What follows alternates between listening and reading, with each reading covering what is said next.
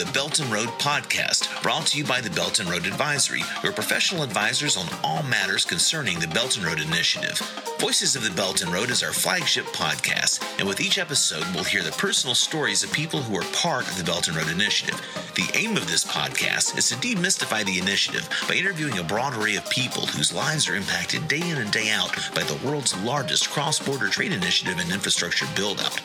On this podcast, in addition to university researchers, think tank experts, and policymakers, you can also hear from business people, workers, and countless others involved in the Belt and Road. You'll hear people tell their own personal stories in their own languages because at the end of the day, the Belt and Road Initiative is changing people's lives, and we want you to hear it from them.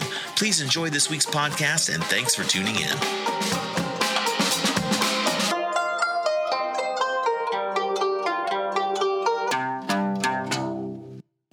Hello everyone, I'm Greg Stetz, co-founder of the Belt and Road Advisory, and this is the Voices of the Belt and Road podcast.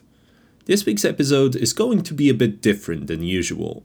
We're not going to have a distinguished guest with us, but instead, we have an announcement to make.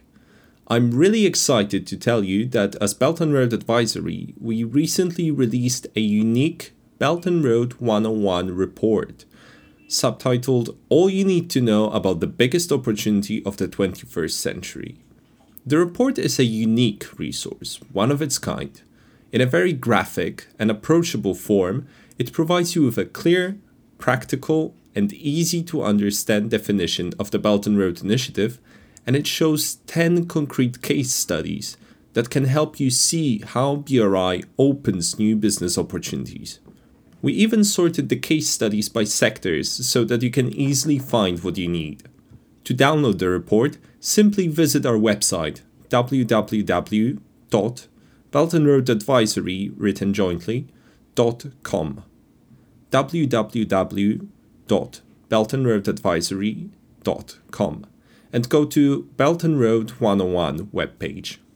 Of course, there are plenty more opportunities to tap into within the BRI framework than what we covered within the report. We keep track of all of them, and we can help you to get matched with the projects and the players you need, or to build a long term business growth strategy for your company that actually leverages the Belt and Road Initiative. Today, on the occasion of releasing the Belt and Road 101 report, we are bringing to you this special episode in which we'll cover three questions that we keep being asked. First of all, if BRI is such a big opportunity, how come that you haven't heard about many BRI business success stories before? Then, how can you and your company benefit from the Belt and Road Initiative? And finally, we're going to talk about some real concrete opportunities for businesses under the Belt and Road Initiative. So, case studies. Starting with the first question. Many of our clients, especially international clients from Europe and the United States, ask us this question during our first contact. If BRI is such a big opportunity, why haven't I heard about it before in the practical business context? There are three reasons for this. First is the optic perspective towards BRI. Most of the discussions about BRI focus on its political aspect or the growing international influence of China. That means that significantly more BRI branded events are focused on topics different from business practices and often take a high level perspective, not getting into the level of details that businesses are interested in. Second issue is that the BRI projects that are promoted around the world are almost solely massive infrastructure initiatives that are supposed to stun you with their scale. Think about EU China Railway within the new Eurasian Land Bridge, Port of Djibouti within the 21st century Maritime Silk Road, or Port of Gwadar on the intersection of Maritime Silk Road and China Pakistan Economic Corridor but rarely can you hear or read any materials that take a look at an engagement of specific companies or smaller actors within those projects. And there is much to talk about, as you can discover by checking out our Belt and Road 101 report. Finally, the third issue is the lack of clear channels through which companies interested in BRI could get information about how to get involved with the initiative. There is no website, no form, or platform that you can simply visit. Without such a blueprint, many companies just dismiss BRI as too inconcrete or as lacking of real substance. The result is they are discouraged to understand what BRI is and how to get involved and don't consider it as an opportunity. Becoming this channel and giving you clear, practical, and actionable information is part of our company's mission. Moving on to the second question on our agenda.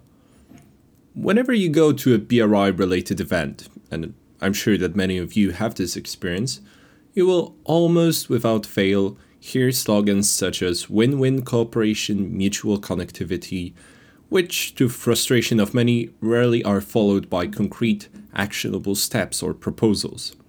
To be honest, it seems that almost everyone agrees that we need more connectivity, we need more good infrastructure, we need more development and business cooperation.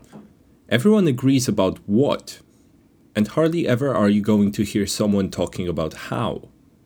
And it is really a tough question, but this is exactly the one that we're addressing with our services as the Belt and Road Advisory.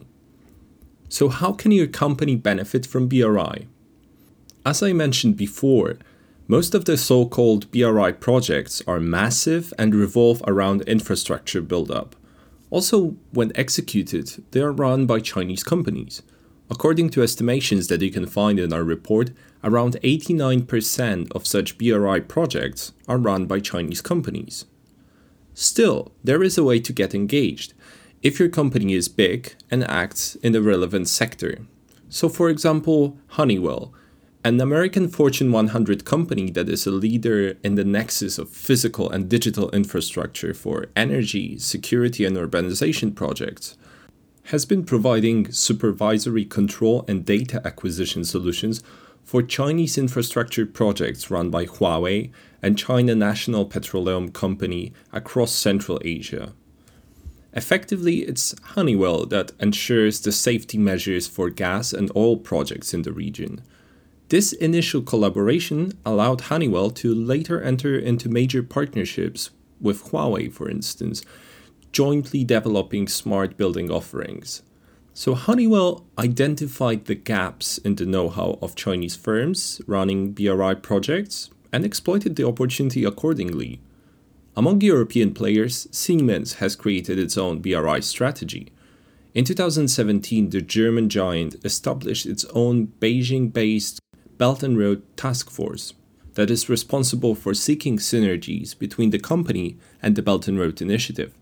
In June 2018, the company organized its Belt and Road International Summit, which allowed Siemens to enter over 10 agreements with Chinese partners.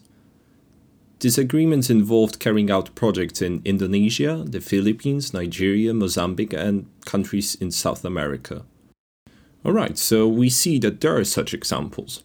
But what about companies that act in a different sector or are smaller players, not really compatible with big infrastructure projects? Well, then the answer is simple but counterintuitive. In order to benefit from BRI projects, you just have to stop thinking about them as BRI projects. Think about them as game changers, reshaping the business environment and business conditions, opening new connectivity channels that your business can use to its advantage. There is no universal formula for companies when engaging with Belt and Road Initiative. Instead, to benefit from BRI, you need your own strategy that is based on a solid understanding of what Belt and Road projects exist or are under construction and what the effects of those projects are going to be on the markets within which you're active. So, in other words, to benefit, your company has to take three steps. Step 1 Learn about projects and policies that are underway and understand their impact on your sector and your market. Step 2 Create a Belt and Road strategy for your company, one which will leverage the impact of those projects and policies. Step 3 Execute efficiently by matchmaking with relevant projects and relevant partners. At Belt and Road Advisory, we can help you with each of those three steps and make sure that you don't miss out on the opportunity unlocked by the Belt and Road Initiative. And what are those opportunities? That takes us to the third topic of today's episode case studies. Let's take a look at China Europe Railway. The development of EU China railway links has been promoted under the Belt and Road umbrella, and now more direct train connections are being launched between Chinese and European cities. Logistics companies have adapted accordingly. For example, German logistics company DHL has added six new connections to its portfolio and launched a door to door service between Europe and China. The China Europe Rail Link is currently 12,000 kilometers long and it allows transport of goods two times faster than by sea at a price six times cheaper than by air. As a result, the popularity of the railway connection is growing and the demand is set to increase by 30% between 2017 and 2020. Corresponding with that is the emergence of new logistics providers, and as a result, freight costs associated with using the railway are set to decline further. Retail businesses, including those specializing in perishable agricultural products, can benefit from this cheaper and more reliable rail solution. Alongside a faster railway link into China, European companies looking to tap into the growing Chinese market can also take advantage of the development of cross border e commerce pioneered by Chinese giant Alibaba. Since 2015, Alibaba has been setting up digital national pavilions within their Tmall global platform, which has helped foreign goods reach Chinese customers. Of course, entering China's e market can be very expensive, almost inaccessible for small and medium enterprises because we would be talking here about a couple of million of renminbi, so between half a million and one million US dollars. But Tmall Global offers a special incubation program to reduce the complexity and costs of selling to China. By March 2019, over 365 foreign companies are planned to be incubated through the platform. So programs associated to Belt and Road Initiative create this new physical and digital infrastructure channels that can be used also by smaller companies to benefit from the BRI. For instance, in this case, access Chinese market. Embracing those channels and developing a company specific strategy will enable you to exploit first mover advantage and tap into the new opportunities being unlocked in this age of connectivity. Another example that can be interesting for companies that already operate on international scale is the development of new supply chains under the Belt and Road Initiative. Take a look at Ethiopia, where currently manufacturing monthly wages are at the level of 100 US dollars, which is 5 times less than in China. BRI investments combined with Ethiopia's domestic development help to establish Hawassa Special Economic Zone, which attracts manufacturers from all around the world. The Special Economic Zone is connected with the Addis Ababa Djibouti Railway, which was upgraded under the Belt and Road Initiative. The time of journey between Ethiopian capital and the port of Djibouti was reduced from three days to just nine hours. And the port of Djibouti is also being upgraded under the Belt and Road Initiative. It is set to handle 300,000 TEU annually. As a result, a number of companies have already decided to locate their production in Ethiopia. We are talking about such companies as Tesco, Walmart, H&M or PVH. All of these companies managed to capitalize on the new channels because they paid attention to the development of BRI projects and the infrastructure buildup that followed. They had their strategy to benefit from the infrastructure buildup, and so should you. There are many more case studies and examples in the Belt and Road 101 report. To sum it up, to start benefiting from Belt and Road initiative, visit our website, download the report, and also set up a free 30 minute consultation call with us.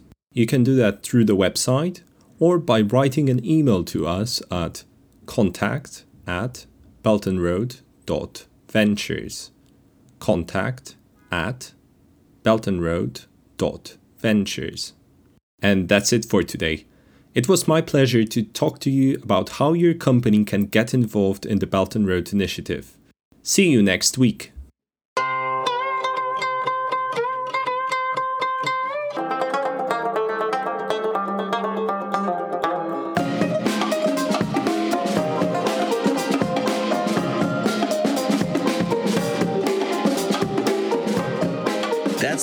Voices of the Belt and Road podcast. If you want to learn more about the Belt and Road Initiative, check out our website at beltandroad.ventures. That's Belt and Road, one word, no spaces, and dot ventures, V E N T U R E S. On the website, you can subscribe to our weekly Belt and Road Bulletin and also follow our Belt and Road Advisory social media accounts on Facebook, Twitter, LinkedIn, and Instagram. That way, you'll always be up to date on what is happening on the Belt and Road. Thanks for tuning in and see you next week.